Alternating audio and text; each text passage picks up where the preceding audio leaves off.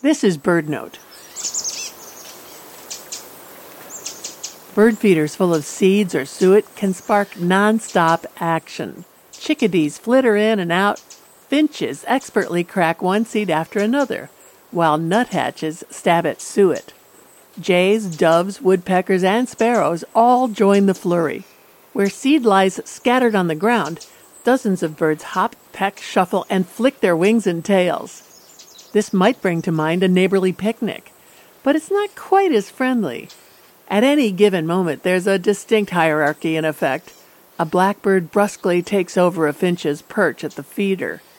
Juncos scratching on the ground jump out of the way when a jay lands near them. Even among juncos, adults oust youngins from prime feeding spots.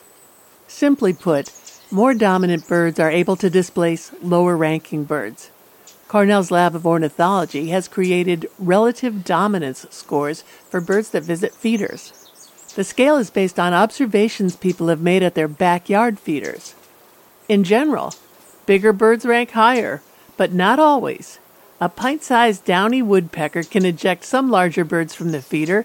Is it because woodpeckers have especially spiky bills and powerful claws? Feisty small birds like warblers and hummingbirds tiny dominators often chase off weightier species.